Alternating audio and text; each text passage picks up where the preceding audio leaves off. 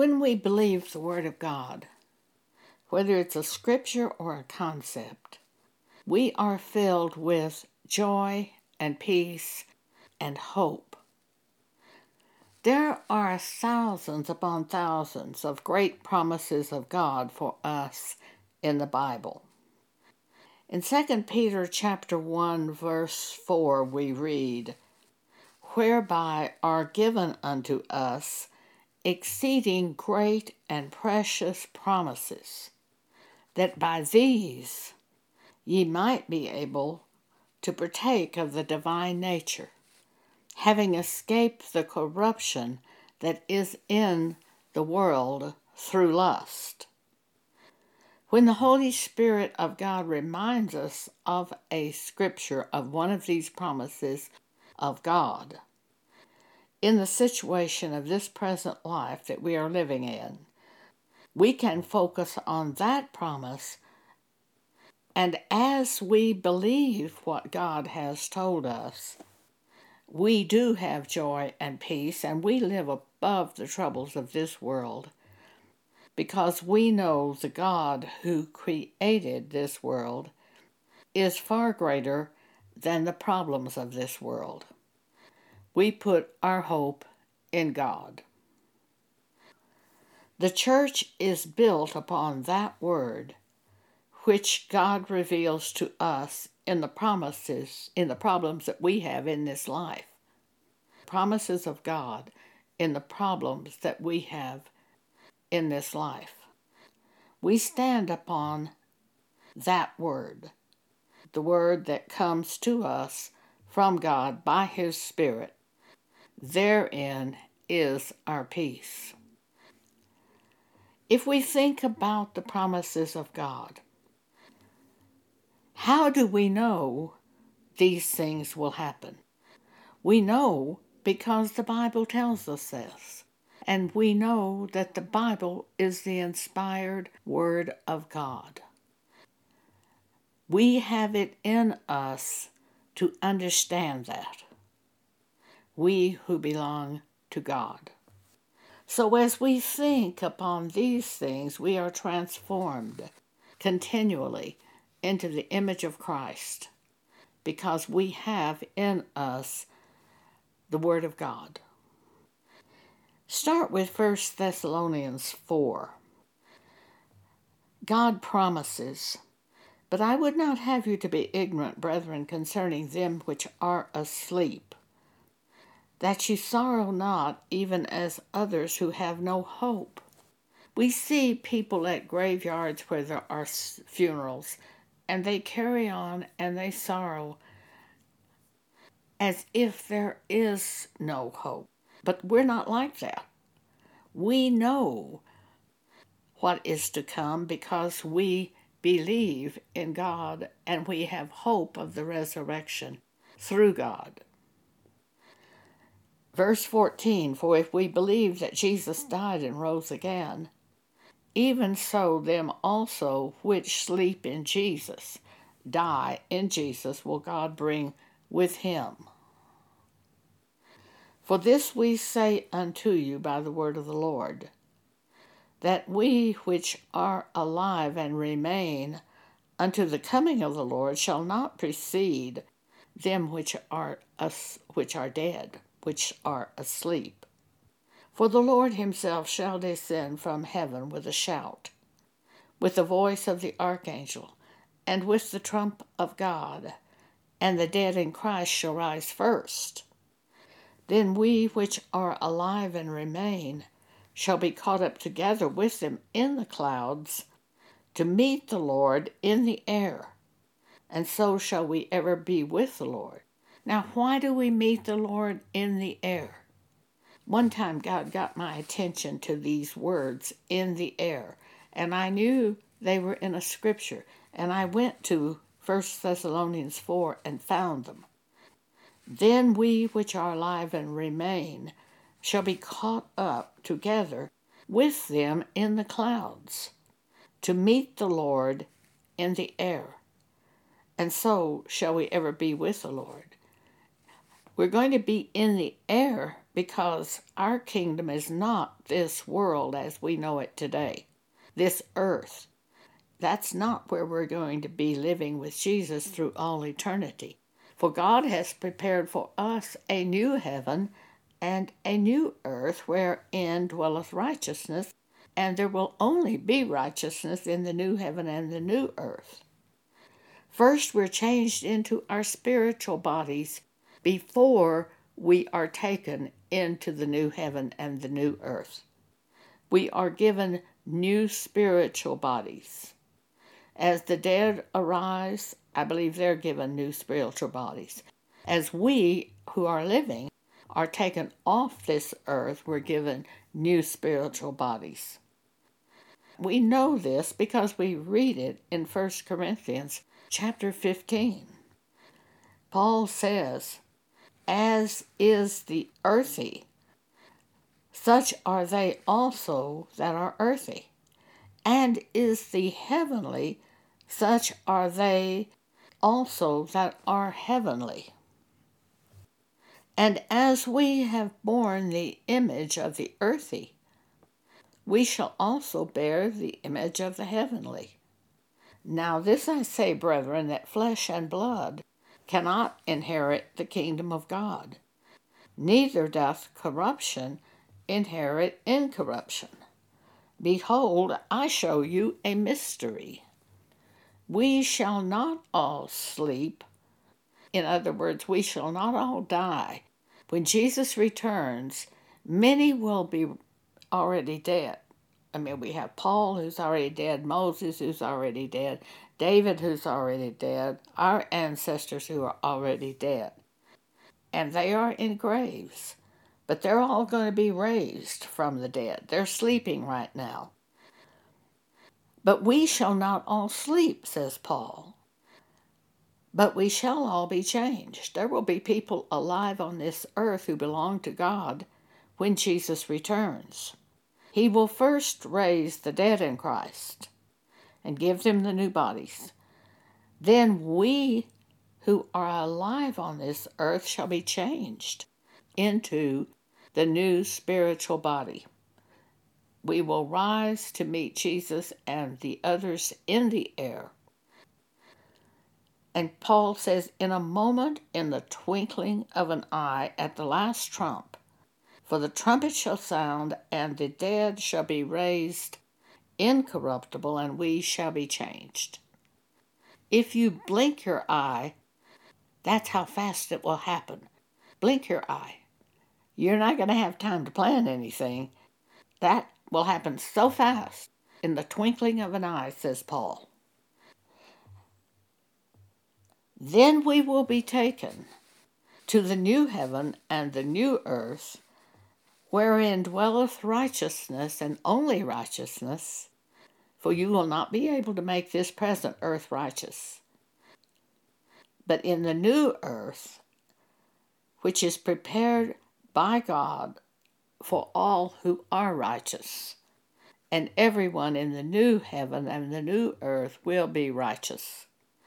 Revelation 21, the Apostle John says, and I saw a new heaven and a new earth.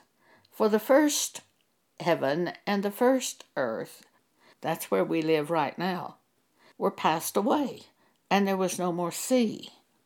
And I, John, saw the holy city, New Jerusalem, coming down from God out of heaven, prepared as a bride adorned for her husband.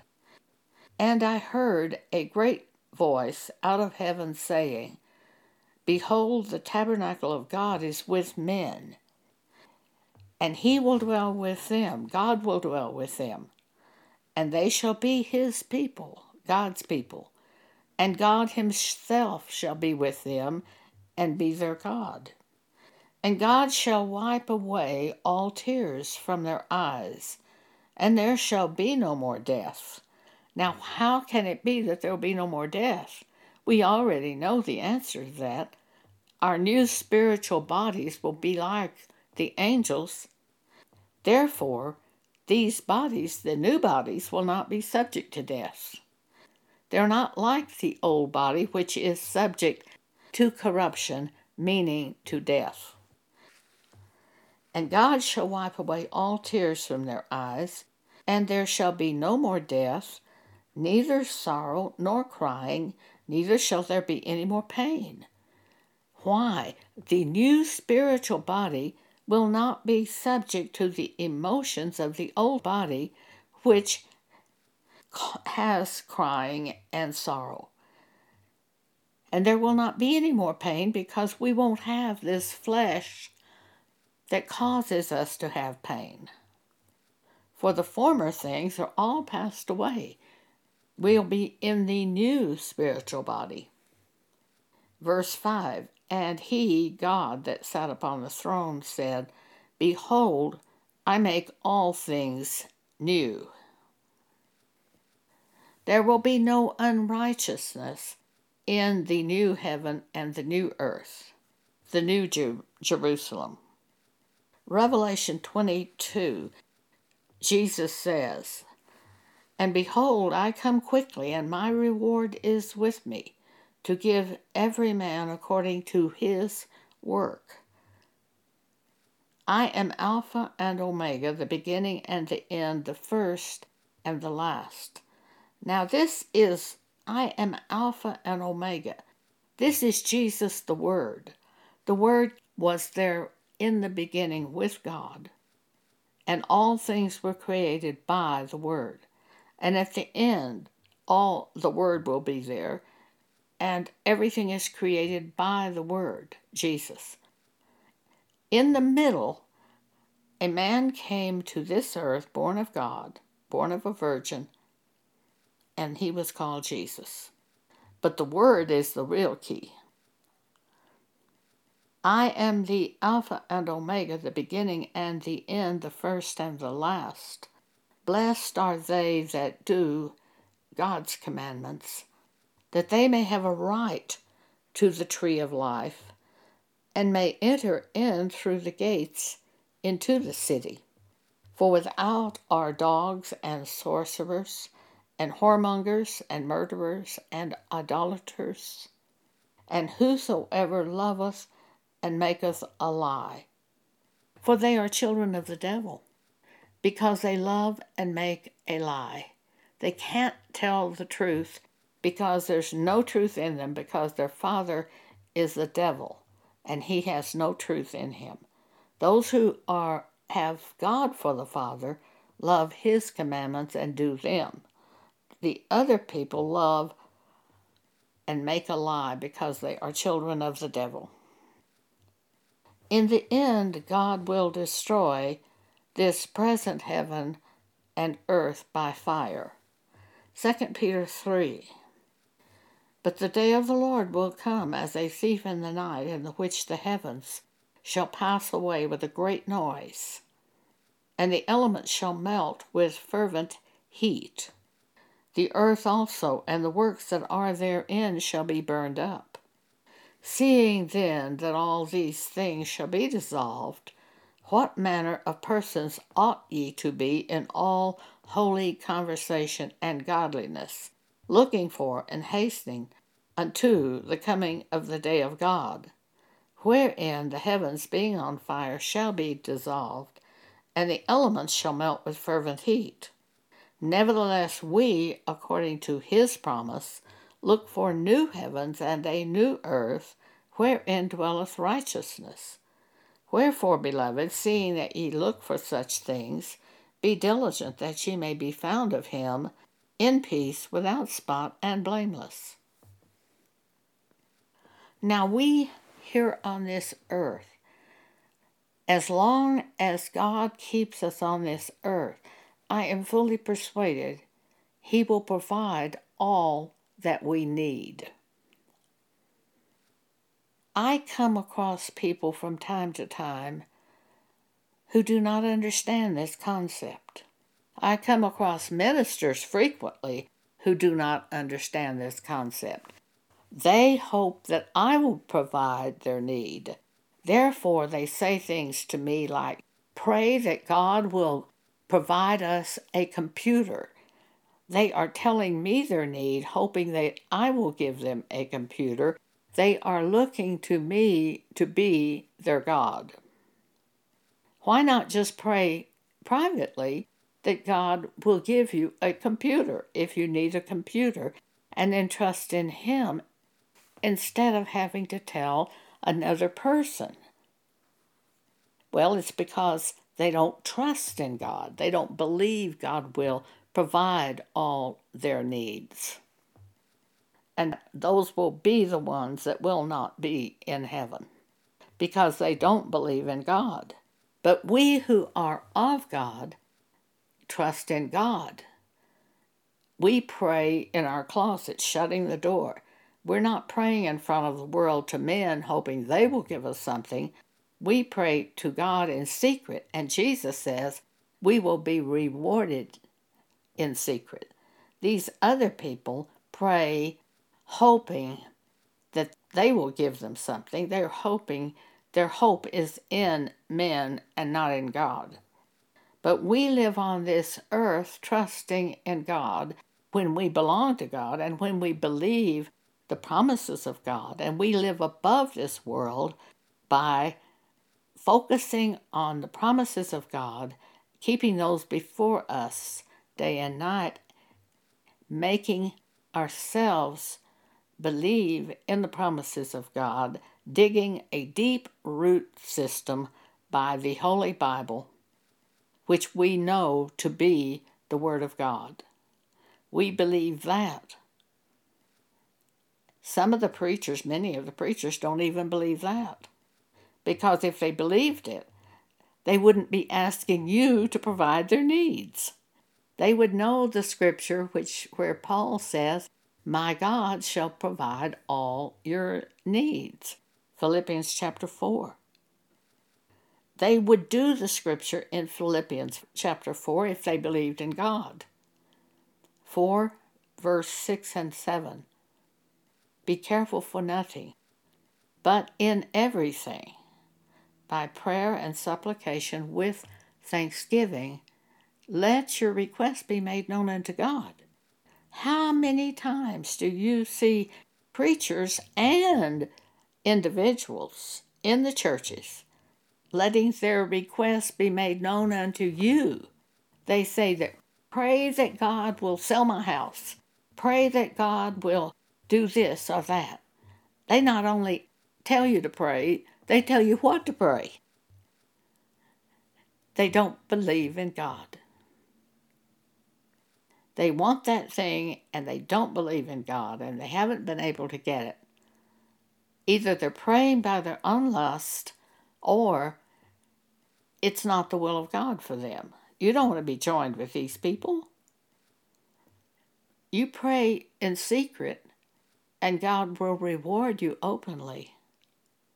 Matthew chapter 6. But we have our hope in God and our belief in the Word of God. And therefore, we overcome on this earth by believing in what the Scriptures say, in the promises of God, and we trust in God. And we overcome. In Revelation chapter 3, Jesus says, Him that overcomes, I will not blot his name out of the book of life but I will confess his name before God and his angels. There will be people whose name will be blotted out of the book of life because they did not overcome through God. They trusted in man more than they trusted in God. Many people in churches are that way. Many of the ministers are that way. They do not see how God can provide their need. So they tell you what they need, hoping you will provide their need. When you come across that person who tells you, Pray for me, I need such and such, pray that God will give me such and such. When you come across that person, flee from him because he's trying to make you his God and he will continually drain you, vex you, he will continually be a thorn in your side and a prick in your eye. And there's only one way to handle this depart from it. And make your life with the believers who turn to God and really believe the scriptures. Thank you for allowing me to speak to you today.